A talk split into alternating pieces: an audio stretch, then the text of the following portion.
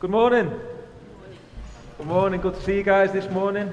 Really good. That was great, wasn't it? Thank you, Andrew. That was, um, I have to say, I've sang that, that hymn a lot. That just really helped me just to really focus on what it was that we were singing. God's people, we sing, don't we, spirit and truth. That was just great. So thank you for that. And folks, a little bit cold, but we're nearly there. Next week, the heating will be sorted. But um, just spotted one thing this morning that we should be thankful for in the cold, that that jumper that Steve was wearing hid the shirt that Steve also had on. So next week we will have to see that, that shirt. The Lord gives, the Lord takes away. And there you go. I think, guys, if you want to open up your Bibles in Luke chapter 1. Luke chapter 1. If you make your way there, some of the verses will be on the screen as well as we head our way into them. Last year on Christmas Day, early Christmas Day, shall I say, three o'clock in the morning, me and my wife Bonnie were woken up by our three young girls who came into our room waking us up, asking if they could get up. Obviously, we sent them packing. Bonnie, a lot more gracious than me. She's very pleasant at that time. I'm like, yeah, back to bed. And off they scurried back to bed, all excited, but they actually got into Aaliyah's bed, our oldest daughter. Really excited. But in the end, they slept. And when we woke them up, we went in, it was about half past eight. I'd have done it a lot earlier, but I think my wife was, she gets really excited on Christmas Day as well. So she was let's go and wake them up. So we went up and woke them up. And my youngest, Isla, she was in this deep sleep. And when we, we tried to wake her, we were staring and saying, Isla, wake up, wake up, saying her name. And she woke up and she's like, what? And then the realization hit her. It was Christmas Day. Her eyes went wide and she literally said, that's Christmas Day. Such excitement. The day had arrived. She just jumped out of bed. This day that she'd been looking forward to for months had actually come. And that was her response. See, what I, I do love about this time of year is the anticipation, the excitement, the expectation. I have been called a Grinch, not going to lie, at times. Those who know me know that. I have been called a little bit of a Grinch. I'm growing in that. But I think it's just that I feel that hope, the expectation, the excitement, the anticipation. I just feel it a little bit later. I think Bonnie, she, Bonnie feels it when we're on our way home from our summer holidays, and she's like, yay, Christmas soon. I'm probably Christmas Eve kind of guy. It's Christmas tomorrow. But my family know I'm getting excited when I'm singing, it's beginning to look a lot like Christmas. When I'm singing that, my family are like, he's in, he's there. And I do really enjoy that feeling of building excitement, of, of anticipation. The idea that there's something to look forward to, there's something to get excited about, that there's a big event happening. And that's the situation that is happening here in Luke's gospel the coming of God to earth. The coming of God in human flesh. And it happened, folks, in a real place. It happened through real people. It happened at a real point in time. And this Christmas series that we're, we're making our way through is all going to be in Luke's gospel. Luke, Luke is, a, is a doctor by trade. And he gave up years of his life to carry out this painstaking research. He was supported by a man called Theophilus who helped him in this, supported him in this. And he, and he, looked, he lived amongst all, amongst all of these people that these events were situated around. And what he did, he compiled an eyewitness account from all these multiple sources about what happened. And where we find ourselves in, in this account is in Galilee, and that's really important. Because Galilee is, is, is a place where if God actually came, you probably wouldn't expect him to go to Galilee. You'd expect him to go to like a major city, a cultural center, or a place of influence. But Galilee was poor. It was mostly farming. The people were known the, uh, as peasants across Galilee. They were poor.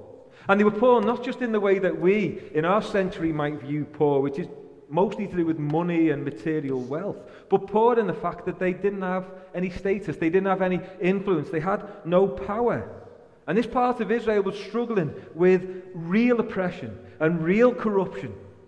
They had the Roman Empire that was over them, Emperor Augustus. He's Octavian, as history um, names him. And they're also suffering from oppression and corruption from Herod and his people. And what Luke does, he shows us that this account of what happened, this, this, this amazing event happened in a poor area amongst poor people, struggling under a foreign power, struggling under corruption. And it's into this struggle that is, the, that there is a real sense of, of anticipation. As we just heard, they had God's word, the Old Testament. They had God's promises to his people. They knew that God had promised to come. They knew that God had, had promised and spoke to them. He was going to liberate them from oppression. They knew that God had promised to rescue his people. So they had this sense of anticipation, this hope, this excitement in the struggle, waiting for the day to come. Oh, come, oh, come, Emmanuel. And as we read chapter 1 in Luke's account, we see that the anticipation is building. God's rescue is coming.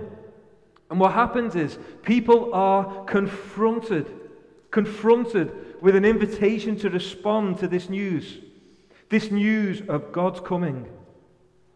And we're going to look at this from the perspective of four different people. Today, Mary. Next week, Zechariah, who's already, if you read the, go back and read the account yourselves, you see he's already responded wrongly. We see the angels and the shepherds. We're going to hear from Simeon. And the question that I want to leave hanging for you this morning, and pray that it drops down right into your soul, is how will you respond to the news of God's coming? Let me read it, and then we'll look at it. Chapter 1 of Luke, verse 46.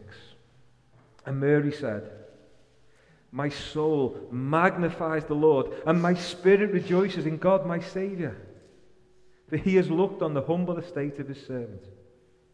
For behold, from now on all generations will call me blessed. For he who is mighty has done great things for me, and holy is his name. And his mercy is for those who fear him from generation to generation. He has shown strength with his arm. He has scattered the proud in the thoughts of their hearts. He has brought down the mighty from their thrones and exalted those of humble estate. He has filled the hungry with good things, and the rich he has sent away empty.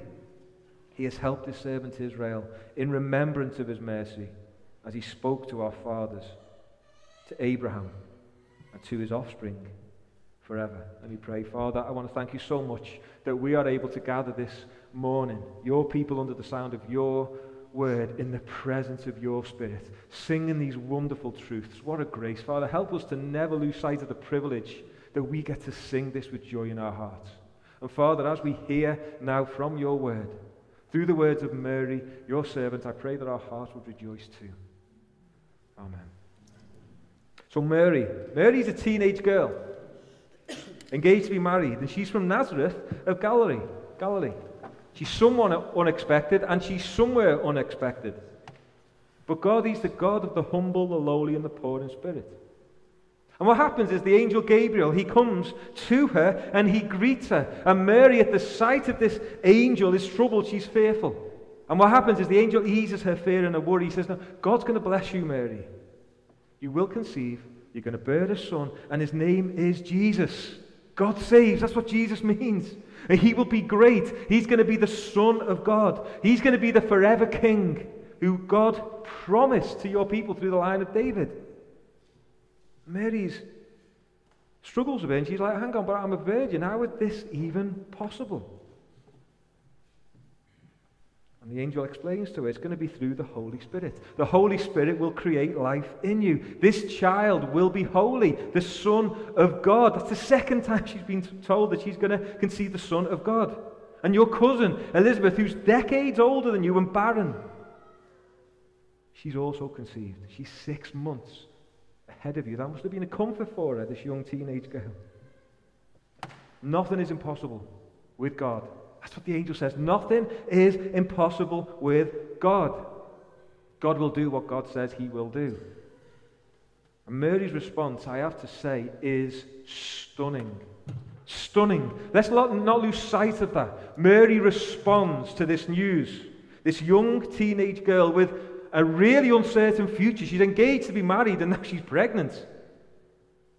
There's a lot of ramifications for her. But her response, I am God's servant. Let it be to me according to God's word. What a response. What trust. What obedience. She goes to her cousin, Elizabeth, pregnant with John the Baptist. And as they meet, the child in Elizabeth's womb leaps for joy. And Elizabeth herself is filled with the Holy Spirit and she responds in praise. And we see this picture that we get through the, the Luke's gospel that the Holy Spirit filled people have the right response to God coming at all stages of human life, from those in the womb to those towards the end of life. And Elizabeth says this just before Mary responds, and blessed is she, this is verse 45, who believed that there would be a fulfillment of what was spoken to her from the Lord. Elizabeth is saying the blessing is through the belief.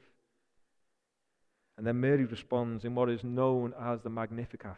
It's a lovely word, isn't it? Magnificat, so strong and powerful. Let's have a look at what that means because we see it in the very first line, verse 46 to 47. My soul magnifies the Lord, and my spirit rejoices in God, my Savior. That is Mary speaking. What's Mary doing? She's worshipping. She's worshipping. What do I mean? What do we mean when we say worship? Worshipping is responding rightly to God revealing Himself as Father, Son, and Holy Spirit. Worshipping is responding rightly to God revealing, to God showing Himself as Father, Son, and Holy Spirit. Mary is responding rightly to God revealing Himself to her. She's responding rightly to God's promise. She's responding rightly to God's rescue. And she's responding rightly and praising God. She magnifies God. Her heart rejoices. It's, just singing how great God is. He's not a small uh, God that we can keep in a box but an eternal, infinite creator God. My soul magnifies the Lord. And she responds rightly by rejoicing. God's rescue, stepping into human history, brings a, a depth of joy to her heart. This young teenage girl responds rightly to God. See, this story focuses, focuses well, it's not, it's not in isolation. It's not, it's, it's not in isolation on its own. It's meant to bring echoes it's meant to echo around our brain. It would have echoed around the people's brain and their memory as they reflected on this. You see, Mary, what she's doing, she's singing in harmony. Thousands of years earlier, God's people were lost, God's people were wandering. And God moved miraculously through another lady, Hannah, in 1 Samuel. And she sang a song too with God moving and stepping into human history. And her song was very similar to this one. If you put them together, you would see that Mary and Hannah, they are singing in harmony. A joyous song, God's people singing in harmony to God's melody about God. The right response to God's rescue is praise and worship. And then we see other reasons that she rejoices. Verse 48 to 49 For he has looked on the humble estate of his servants. For behold, from now on all generations will call me blessed. Mary acknowledges and rejoices in God's personal blessing to her.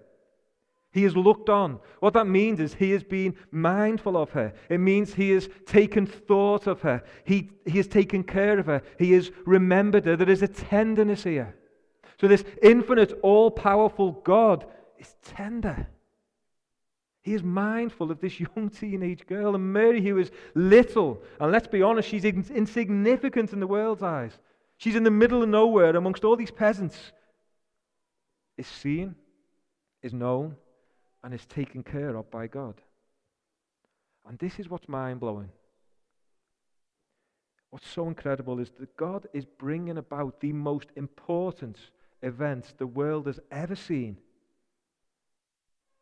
And as we read it here, he's choosing to do it through an old barren woman and a young teenage girl. What does Mary do? She responds. She praises God for his magnificence and she praises God for his tenderness.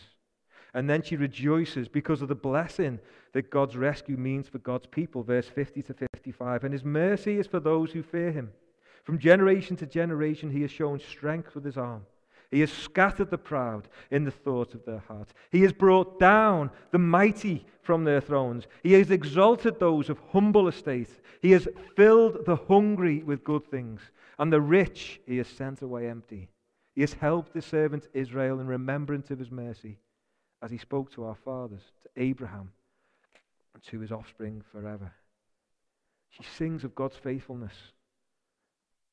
God has remembered his promises. From generation to generation, down through the ages, he has remembered us. He has, re- he has remembered his people. He has helped us. She sings because he is a God who helps his people.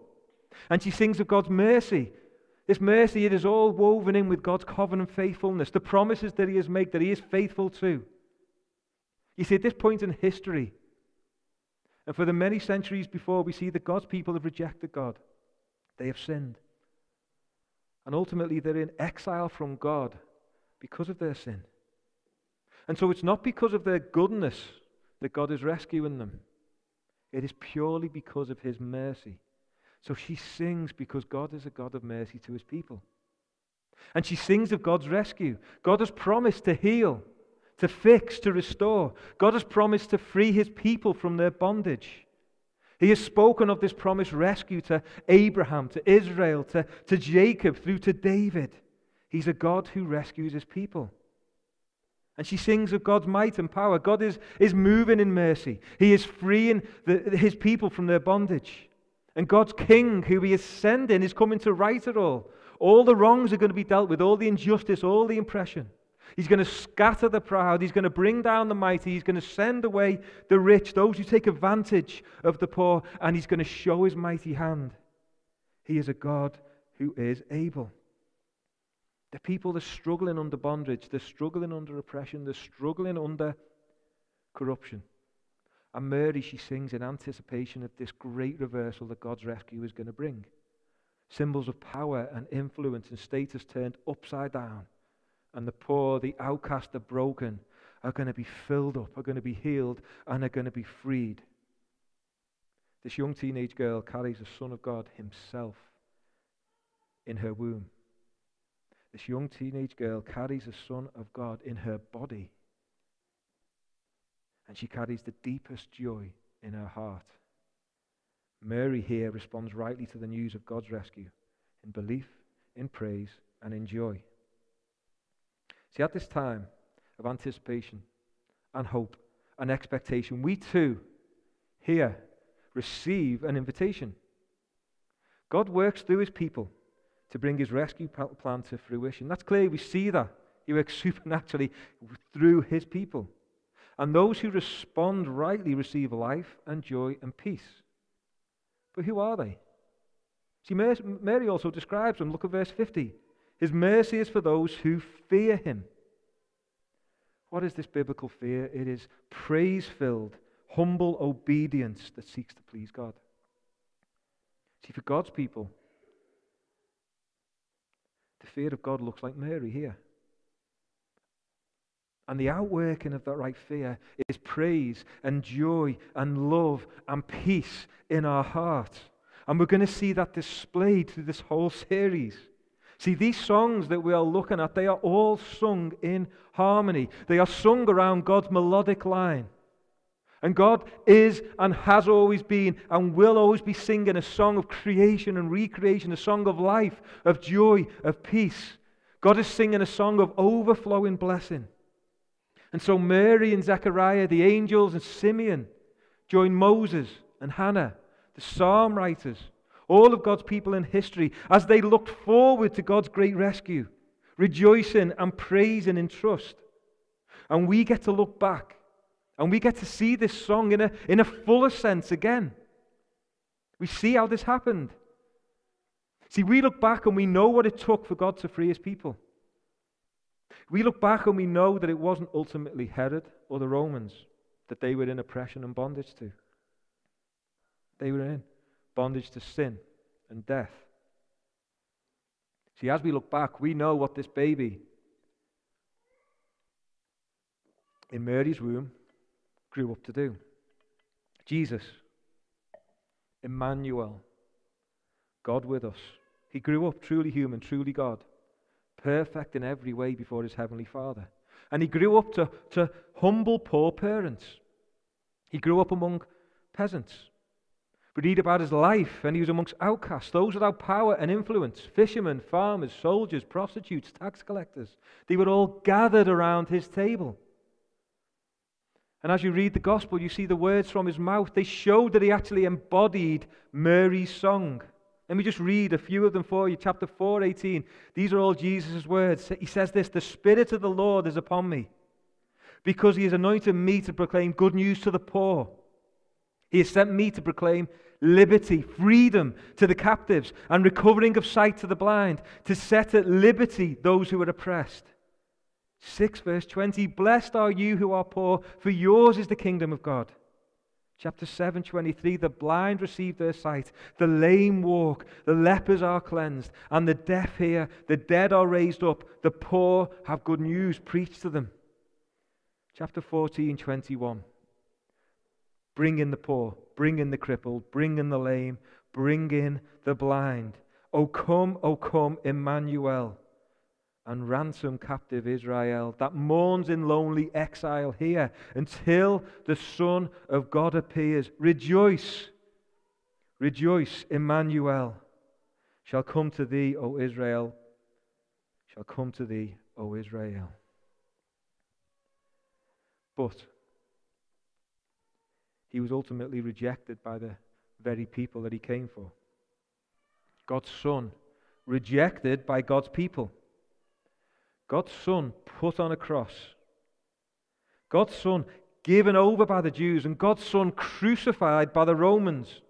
God's Son died in the most barbaric and humiliating way possible for us. God's mercy was displayed how was God's mercy displayed? By Jesus Christ taking our place in life and by Jesus Christ taking our place in death, taking the punishment for our sin. Jesus Christ, God's rescuer, he went through death so that his people could have life. Jesus Christ, God's rescuer, took on the bondage and oppression of sin and death so that God's people could be free. God does what God says he will do rescuing bringing peace, bringing life and joy and freedom and blessing, overflowing to his people who respond rightly. Believing, rejoicing, singing songs that, that echo forward and echo backward to eternity. God's people singing in harmony. God's plan unfolding through his people. You see, folks, today this is an invitation to respond rightly to God's rescue in Jesus and to be a part of this plan. You see, God repeatedly, repeatedly, repeatedly said he would return. Let me read one passage in 2 Thessalonians 1 which outlines this. The Lord Jesus will be revealed, talking about the end of time. The Lord Jesus will be revealed from heaven with his mighty angels in flaming fire different picture of Jesus than we assume, isn't it? With mighty angels in flaming fire, inflicting vengeance on those who do not know God and on those who do not obey the gospel of our Lord Jesus. They will suffer the punishment of eternal destruction, away from the presence of the Lord and from the glory of his might. When he comes on that day to be glorified in his saints and to be marveled at among all who have believed because our testimony to you was believe. The King is coming back. The Son of God is returning. Jesus Christ will return, and every eye will see. Folks, that is sobering news in many, many ways. But the flip side of that is that this is an invitation to respond rightly to that news. And what does responding rightly mean? To believe to trust in Jesus. And you know what the outworking of that is? We see here the outwork of believing in Jesus Christ is joy, is praise, is worship, is, is giving Him our whole lives because of what we have received. In this time of anticipation, in this time of excitement, in this time of expectation, at this time of hope that we are experiencing. Let's pray that our, our eyes are lifted. Let's pray that our hearts are lifted to see, yes, the wonder of what Jesus has done for us through becoming a human being, the wonder of what he did for us on the cross, the wonder of what he did for us in his resurrection, the wonder in what he has done for us in pouring his spirit out for us. But let us also have our hearts and minds focused on the fact that he is returning. He is coming back.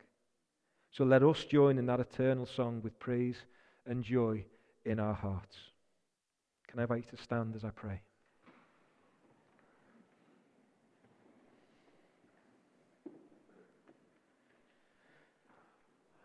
Father, I want to thank you so much that you are a gracious God, and we see that grace that you display in the fact that you give and you pour out to us that you have given of yourself, that you, are give, you have given of your Son. You have given of the most precious gift we could ever receive.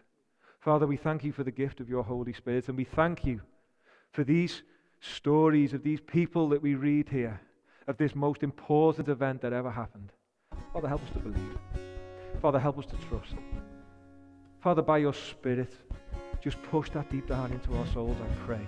Father, help us to respond in joy. Give us of your Spirit to respond in joy. And I pray, Father, now, just in light of that eternal song that is being sung of the praise and worship of the Lord Jesus Christ, that the whole of heaven is singing right now that all of the saints and the angels are worshipping right now and singing the praises of the Lamb who was slain, that we too, as we gather here, would know that we join them too. That we join with their voices. We join with the voices of all the saints that have gone before. We join with the voices of all the saints that will be, and we sing the praises of the Lord Jesus Christ.